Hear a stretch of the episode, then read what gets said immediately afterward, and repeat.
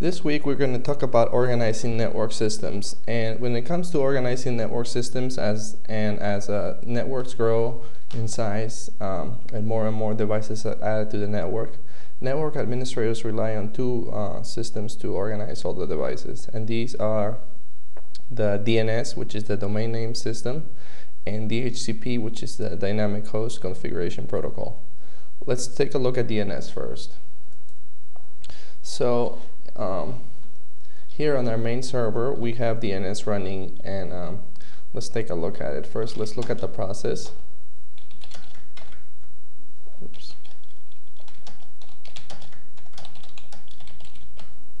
Okay, so we here we can see that um, the D N S process, it's running, and it's running as the user named, and, and, and that's done for a reason, because we don't want to run um, the bind, which is the, the implementation of D N S for Linux. um, it's, it's known to have had um, many vulnerabilities in the past, and um, uh, hackers sometimes uh, are able to um, to hack into the process, and, and, and if it's running as root and, and, and there is any vulnerability, then they will have root access to the server. So ideally you want to run it as a different user, and in our case we're running it as named, so that if somebody uh, is able to exploit uh, vulnerability, then they won't be root and they'll be just a regular user on the system.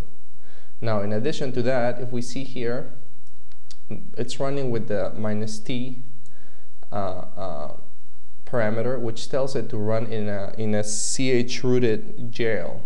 And what that means is that um, normally when we run a process, uh, that process runs at the root level. And again, if somebody maliciously can exploit a vulnerability, um, not only will they be running as the user, but also they will have access to the entire file system. Well, when we put things in, in chroot or in a jail environment, then um, the, that basically limits their access, and on, they will only have access to this root directory here, which, is, uh, which barely contains anything. So these are two features that um, that we want to do uh, when we run um, bind, especially on the um, on external networks that uh, face the internet, because uh, that uh, will decrease the chances of uh, a malicious hacker uh, doing anything to your system if they compromise uh, bind. Um, so that's the process. Now let's take a look and see what ports it, it, it listens in. That's that bind.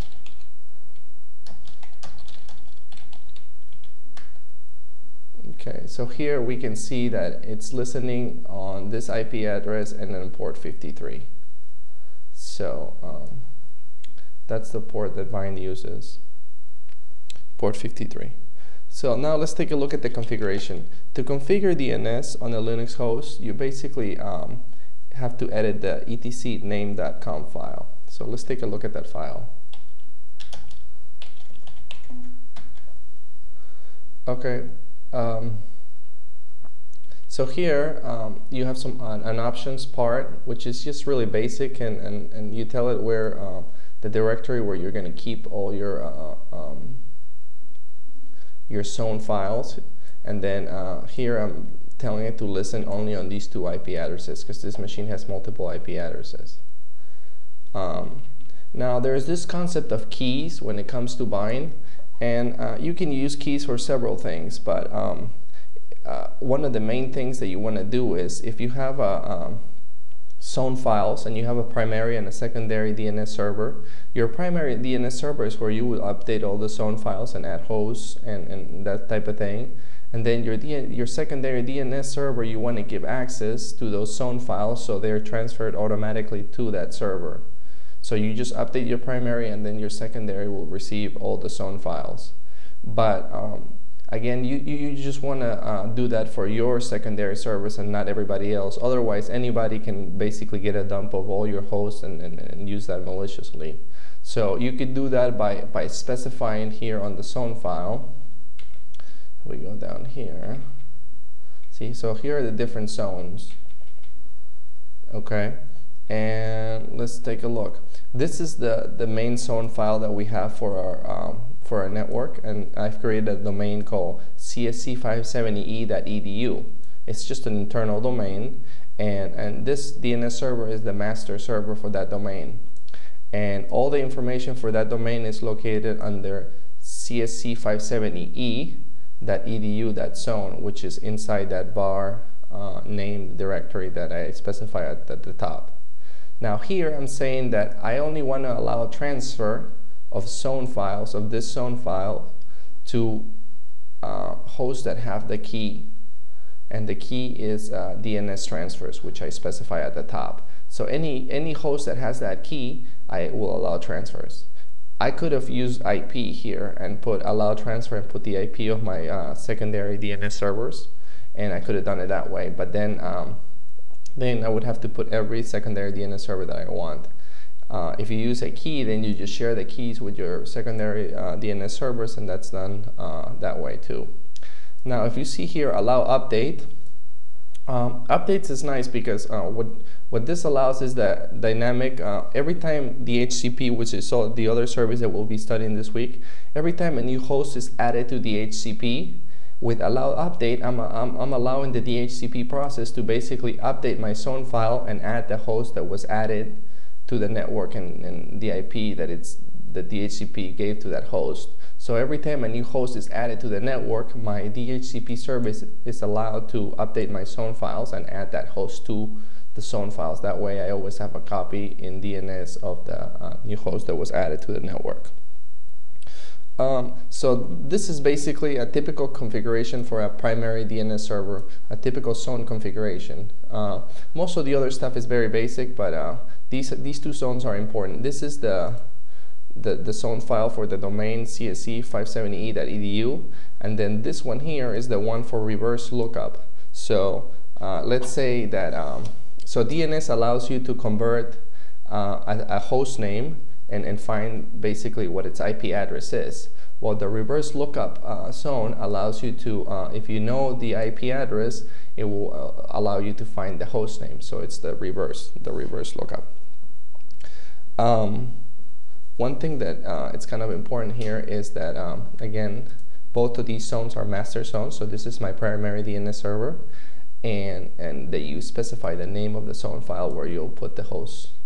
And then um, make sure that you always add um, the allowed transfer and, and specify only the host that you want. And you could always put none if you only have one D N S server. So um, now let's take a look. So this is the primary setup. Let's take a look at secondary D N S setup. Um, let's see. Okay, so here this server is configured as a secondary D N S server. So let's go B I E T C name dot conf, and in here we can see that uh, we also have zone files, but this time um, the type of zone file is a slave, and the other one it was a master, and that's because this is the the secondary D N S server, and uh, it reads basically the information from, from the primary. So the information from the primary gets transferred to this secondary D N S server. So two things that we have is that the type is slave, and it specifies who the master is and who is it going to get it from. So um, here, this is the I P of my primary D N S server. Okay, and in here, somewhere in here, you will see also that I have the key.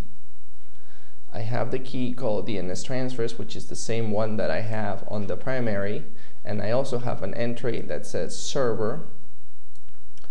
Um, And it shows the server that is going to be the primary and the key that it will use, which is the same key here. Here you just have the key name. So a key is basically like a username and a password, with the username being the name of the key and the password being the, the secret. And these keys use different algorithms, and you have to specify what the algorithm is as well.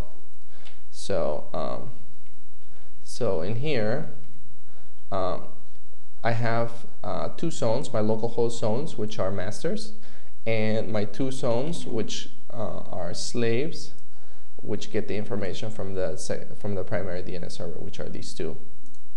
Um, for your assignment this week, you can look, you can log into the uh, C S C five seventy E dot U I S dot E D U server and look at the name dot conf to basically get an idea of how to uh, uh, how to put together the the information you need to configure um, your bind instance. Um, so what I'm going to do is I'm going to exit from here, and I'm going to show you um, basically how to uh, update records. So this server here is my uh, secondary D N S server, so it's going to get all of its information from the primary. So um, you, you, when you install your uh, Linux installation the first couple of weeks, um, names should already be installed. So all you have to do for the assignment is basically edit the name dot conf and um, and then uh, basically start D N S and, and, and create those zone files. Um, one for the C S E five seventy E dot E D U zone, and then one for the reverse lookup. And since you're going to do a um, since you're going to do a secondary D N S server, you make sure that you make them slaves, and you specify who the primary is, and that you specify the key as well. And then uh, one important thing is, since we're running in chroot environment, we want to go to var named, and inside var name you will see that there's a chroot directory. Okay, so normally if you weren't running it as uh, chroot, then you would put your zone files right here on var name. But since we're running in chroot, we want to go into chroot and then var and then name, and this is where the files actually exist. So the directory starts here inside the chroot directory. So var named inside there, this is where the files are. So um, what I'm going to do is I'm going to remove the C S C five seventy zone file, and I'm going to remove the one eighteen files just to show you how they get copied from the primary uh, D N S server. So you already saw that this um, server is configured as a slave, and I removed the files. And let's see, so the, the other important thing that you need to know when you configure a secondary D N S server is, since we're running Uh, D N S as the user name and the group name, that you want to make sure that this directory here on var name chroot var name is has write access for the name group at least, because it's owned by root, and by default only root has write access. But since D N S is running as the name, user, and group, you want to make sure here root has read and write access, and the group name has read and write access. So make sure that you give seven seven five permissions, chmod seven seven five, to uh, name, because uh, otherwise uh, you'll you'll look at the um, var log messages and you'll see that permission is denied because name doesn't have write access. So um, that's very important, because like I said, by default only root will have write access, and it's not running as root. So um, so basically what I'm going to do next is just restart D N S, and we'll we'll look at the log files and see if it uh, copies the files from the primary. So etc init.d name restart.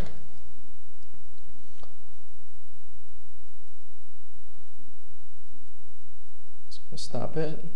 It's gonna start it. Then we're gonna do tail minus a hundred var var log messages, and then here we see that uh, transfer of seventy from this one and the transfer, and there were no errors.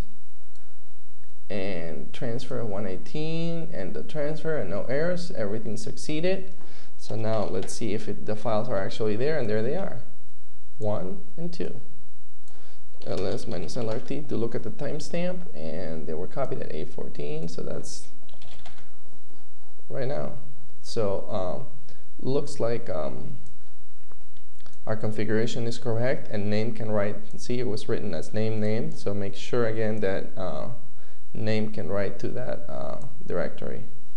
So as you can see, it copied the files. So now to, to query D N S and test it, you can use a uh, few utilities. One that is found in both Linux and Windows machines is the N S lookup utility, and you could just run N S lookup um, N S dot C S C five seventy E dot E D U, and basically um, this returns the I P of that host.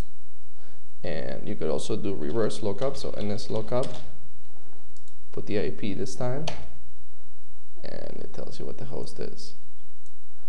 Um, another utility that you can use is the dig utility, and let's look at dig. Dig is a little more more complicated to run, but I'm gonna run it for you. Um, again, remember I told you that uh, you wanna uh, only give access to download the, um, all the zone files to certain hosts, right? So this command here basically runs the dig command, and it queries the primary D N S server. And what I'm asking here is for a complete dump of the zone file for the domain C S C five seventy E dot E D U. So let's see what happens. See, this failed because, like I said, I'm only allowing that to users that have the key. And in this case, I didn't specify the key, so I didn't get that. And that's good because you don't want everybody to be able to get the entire dump of your zone files, because then they could use that maliciously. Uh, they can still query it and, and, and, and figure out what uh, host you have there, but they would have to know at least the I P or, or one of the hosts there. It won't give them a, a complete dump. So now I'm going to run the same command, but this time I'm going to specify the key. Oops. So I'm going to run this.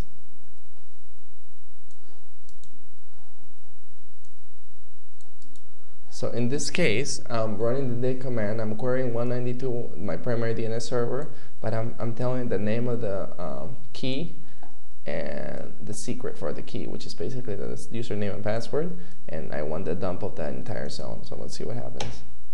See, this time I got all the hosts available in the zone, and that's because I was able to pass the um, the key. Okay, so that's basically uh, D N S. Um, Now let's take a look at D H C P and configuring D H C P. So we'll go back to our uh, server, and D H C P basically uses the D H C P dot com file. So let's take a look at the file. First, let's D H C P is running on this machine, and, and D H C P listens on port sixty-seven and sixty-eight U D P. So let's take a look at that. Um, netstat minus na pipe grab D H C P. That's that minus na pipe grab sixty-seven. Oh. I can't find it, so let's see what we find here. Here it is, U D P sixty-seven. That would be your D H C P process. And now let's do a ps ps minus elf pipe grab D H C P. And here we can see that the D H C P is running and listening on this uh, interface. In this case, the D H C P is running as root, but since it's running on my uh, only on my uh, internal zone, it's okay. Internal interface, it's okay. So that's the D H C P. Um, you are going to have to install the D H C P because that R P M does not did not get installed during your installation. So you're going to have to uh, go out there and, and, and do an R P M minus I V H and install the R P M for the D H C P. And once you do that, you'll have a, a file etc D H C P dot conf.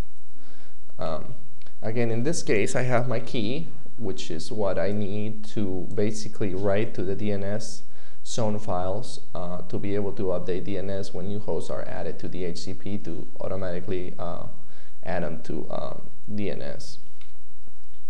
So that's that. And then here um, I have my default lease time. So basically D H C P is used to give um, I P information to hosts on the network automatically. So normally you would have to create a um, for each host on your network, you would statically have to specify an I P address, a default gateway, a D N S server name, and all that information. But what the D H C P does is you just tell it to uh, dynamically go out and, and broadcast and find a D H C P server, and then your host will go out and find a D H C P server, and the D H C P server would give them all this information. So when this information is given to a host, uh, this is given for a period of time, and it's called a lease. And in this case, my default lease time is twelve hours, and then the maximum lease time is uh, one day. So after one day, it will, uh, the host will go out there and basically try to get the uh, renew the lease. Okay, and then what you have to do is for every uh, network interface that you have, you basically have to specify a subnet under your D H C P dot com file. So here I have a D H C P um, subnet for my ten dot one oh three, which is my uh, publicly facing D N S uh, interface. And basically for this one, I'm just saying that I'm not authoritative, so I'm not giving I Ps because the campus network basically is the, uh, the has a D H C P for that zone. You don't want to run, you can run multiple D H C P servers, but you have to be careful to make sure that they're in sync so they both uh, have updated information. Um, so, so here, here I have the subnet for my internal interface, which is the one that where all your virtual machines exist. And here are the options that I'm running, okay? So I tell it what the subnet is, what the net mask is, and then the range. So I'm giving I Ps from here to here, okay? And then uh, the broadcast address for that network is this. The D N S servers for that that I want to give to the host, or I put four of them, but you could put just one if you want to. Then the domain name for that is C S C five seventy E dot E D U. The default gateway is one ninety-two dot one sixty-eight dot one eighteen dot two. Uh, the net BIOS name, which is like the Win S name, if it's a Windows host, is this. Um, the, you can pass other things such as the N T P server for uh, time, uh, to for systems to get their uh, time, and that's this. And then the net BIOS also for Windows host is this. So that's basically it as far as the configuration goes.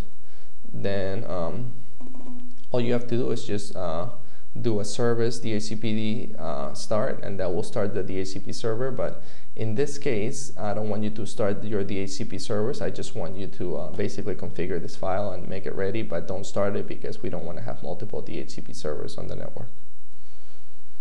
Um,